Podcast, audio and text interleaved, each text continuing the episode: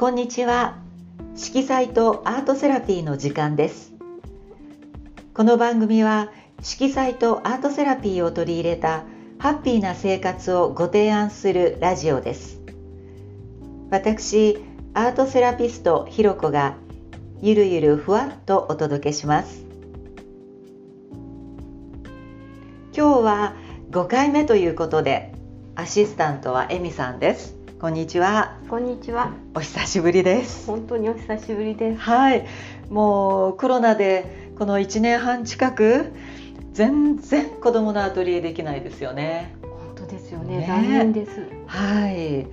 まあエミさんは普段は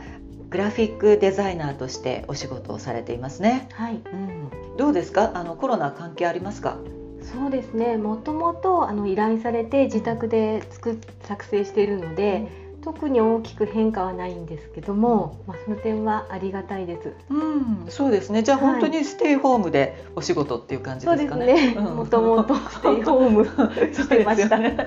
まあテレワークですね。はい。はい。うん、まああの6月に入りまして、こうまあ梅雨のね季節で鬱陶しいし、晴れてる日もねなんだか蒸し暑い日が続いてますよね。そうですね。なんか湿気がやっぱり体の周りをね、まとって頭痛がちょっとあったりとか、そうですよね、はい、してました。でまあコロナもねなかなか収束しないし、うん、まあ、ストレスのたまる時期ではあるかと思います、うん、で、まあ、この番組でもえー、4回目まで通して、えー、色彩やアートを使って自分のストレスに気づくことが大切っていうお話をね、まあ、ずっとしてきたんですけれども、えー、今日もそういうこうアートセラピーで、えー、自分のストレス。でストレスといってもあのこれまではいろいろな具体的なストレスの話をしてたと思うんですけれどもそうじゃなくてなんとなくこうエネルギーが低下しているようなね自分のエネルギーレベルに気が付くっていうようなテーマで今日はお伝えをしていきたいと思います。はい、はい、で私たちがアトリエでよくこうエネルギーレベルっていうと何を見ていましたか？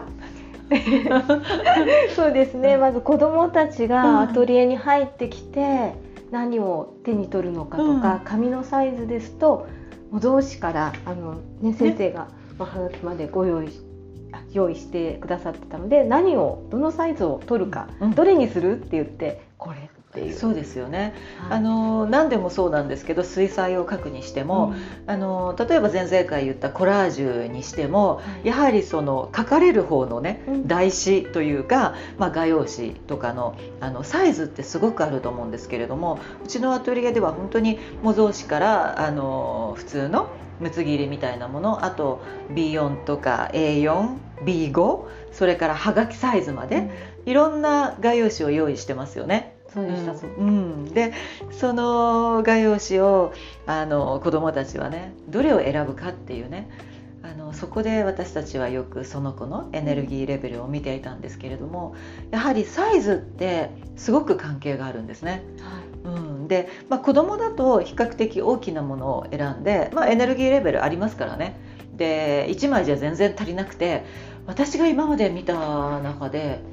一気に12枚ぐらい描いた子もいますからね。大きな画用紙で。12枚。そう、まあ、そのぐらい子供ってねエネルギーレベルありますよね、うん、で逆にそういう子たちがちっちゃな紙でこうねちっちゃい絵を描いてたりするとうー何かあったのかなとかねっていうのもありますしさっきみたいに逆に12枚ぐらいねあのバーッと一気に書くとああやっぱり学校で何かねストレスがあってそれを発散してるのかなとかね、うん、だからやはりエネルギーレベルを見るにはその画用紙のサイズっていうのはねすごく重要ですよね。ね、あと例えばですね大人の場合もなんですけど、えー、と私が以前もう10年くらい前になりますけれども、はい、あの精神病院でアートセラピーをやってた時にあの何人かのグループで患者さん56人のグループでコラージュをやったんですね。でその時にあの、まもう最初から A4 ぐらいのサイズの画用紙を用意しておいたんですけれども、えー、1人スタッフであの男性スタッフで精神保健福祉士の方かな？のスタッフも一緒に加わってそのコラージュをやったんですね。でその時に患者さんたちはみんなその A4 サイズの中にうまくこう収まるぐらいにあの切り出した写真とかをこう貼ってたんですけれども、はい、そのスタッフだけはもう画用紙からはみ出しちゃってて すごいあの、まあ、エネルギーレベルがあるってことは高いってことなんですけれどもさすがにねスタッフで、まあ、若い男性でしたからあのねエネルギーあるんだろうなと思って見てたんですけれども。うんまあ、そんな風にそのコラージュなんかでもあの台紙のサイズによってねあのその時のその方の状態っていうのが見られるかなと思います。であとあの普通にこううつの方とかのねアートセラピーをする時もまあ、あの最初からねあまり大きなものをおすすめしないで小さなもので、うん、あのやってみることが多いですね。はい、えっ、ー、とエミさんの場合は確か老人ホームにも長年アートセラピーに行ってらっしゃいますよね。はい、そうですね、うん、十数年なります。そうですよね。はい、あのそちらではどうですか、その台紙の大きさとかそういうのは。そうですね。やはり最初は大きい紙とかも用意しもしたんですけど。うんうんだんだん落ち着いてきたのは A4 サイズから、あと普通の色紙の色紙台のサイズで、あとはねあの年賀状とかのはがきサイズっていう感じですね。あやはりね、あの高齢者の方だともともとそんなにね若い人と違ってエネルギーがない方が多いかなと思うので大きいサイズだと逆にこうちょっと気遅れしちゃうというか躊躇しちゃいますよね。そうそうだったと思います。うん、ね、はい、はい。皆さんあの楽しんでやってらっしゃるんですか？そうですね。あの最初からずっと最最後とかコロナが、うん、今コロナのことで行けてないんですけども。はいそれまでずっと毎月来てくださった方とか、うんうん、結構継続していらっしゃる方がいてくださるので、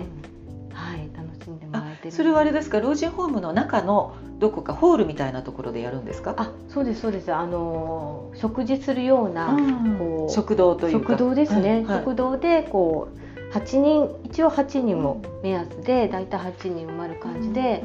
あの任意で えっと自由参加自由参加ですね。任意じゃなくて、まああの好きな方が参加するってことですよね。はい。そうするとやっぱり毎回毎回参加されるっていうことは、結構皆さん気に入ってらっしゃるってことですよね。そうですね。顔ぶれがやはり決まってくるというか、あと男性よりも女性の方が多いです。ああ、そうなんですね。やはりそのアートすることで少しこうストレス発散とか、うん、うん、まあ、楽しみっていうのもあるんでしょうけれども。そうですね。なんか色を選んだり、切ったりそういうことを楽しめていただけてたらいいなと思います。うんうん、まあねあの老人ホームの中でもいろいろねストレスはあるでしょうからね人間関係とかね。そうですよね、うん。まあ、そういうね小さなアートワークでも発散してもらえるといいですよね。はい、やっぱりこうあのそういう意味では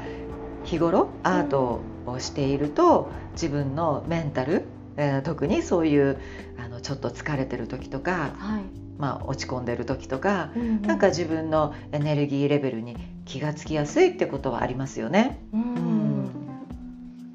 あちょっとお聞きしたいんですけど、あのまあ、私とかもそうですけど、まあ、聞いてる方とかも自分で何かそういうことをこう知るためにアートワークできる方法ってありますか？あ、えーと、手軽にできるのは、えー、例えば塗り絵？塗り絵？塗り絵ですね。あの今市販の塗り絵っていっぱい売ってますよね。売ってます大人の塗り絵みたいな形で、はいはいはい、でやってらっしゃる方も多いと思うんですよ。はい。うん、で塗り絵の場合に前にちょっと画材の心理効果で言ったことがあるんですけれども、はい、色鉛筆で塗る場合って結構色鉛筆って硬いんですよね。うん、だからあの大きな塗り絵とかを1枚こう完成させて塗ろうとすると結構集中力もいるしエネルギーが落ちてる時ってなかなかあのやりたくないなって思われる方もいらっしゃると思うんですね、はい、うん、でもそれってすごくもったいなくて、うん、普段やってる方でなんか今日はちょっとエネルギーが落ちてるなって思われる時は全部仕上げようと思わずに例えばその塗り絵をね最初にあのちょっと鉛筆かなんかで消せるもので、うん、あの4分割とか6分割とかにして分割して、でその分割。一箇所、はい、まあ、分割した、まあ、ワンピースですね、そこをやるようにするっていうのもいいのかなと思うんです。うん、やはりねあの今すごく細かい塗り絵って多いですよね。はい、うん、ありますね。うん、で、あの塗り方もね、こうグレ、グラデーションみたいにしたりとか、あのまあ出来上がった時にすごい素敵なんですけれども、でもそれって結構何本も色鉛筆を使っていろんな色をこうね使い分けていきますよね、うんはい、だ結構エネルギーが逆にいるんですよ。確かにそうかもしれないですね、うん、なんであの逆にねその分割しないならばあの例えばその色鉛筆をバーッと並べてみて自分がその時に一番気になる色、うん、あのあ今日はこの色がいいなっていう例えばそのこう自分がリラックスしたいとか休みたいみたいな時って緑を選んだりすることがあるかなと思うんですけどその緑を1本選んだらもうその日はその色だけで塗る。あの例えば植物関係の塗り絵だったら、えー、葉っぱとかね茎とかその緑がねうまくこう生えるようなところだけを塗っておしまいとかね。斬斬新ですね。結構。でも面白いですね。そうですね。結構あの日本人の方って真面目なのか一枚ちゃんと完成させなきゃっていうのが結構多そうな感じがして。インプットされてますね、うん、普通に、うん、で完成させてやったっていう気持ちになるんでしょうけどまあ、あの元気な時はねそれでいいと思うんですけどね、うん、だから逆にあの元気でいろいろやりたいこともいっぱいあって、まあ、毎日毎日忙しいななんていう時はそういう塗り絵に集中してあの塗ることによってねあの少し頭を整理するとかねそういう効果はもちろんあると思うんですけれども、うん、あのやっぱりエネルギーレベルが低い時ってなかなか全部完成させるのってかなりね大変だと思うんですね。だから分割したりとか色をね1本だけにしてあのそこだけを塗るとかあるいはですねあの今色彩、えーと、水彩色鉛筆？水彩色鉛筆ってありますよね。ありますあります。そういうのにして、うん、で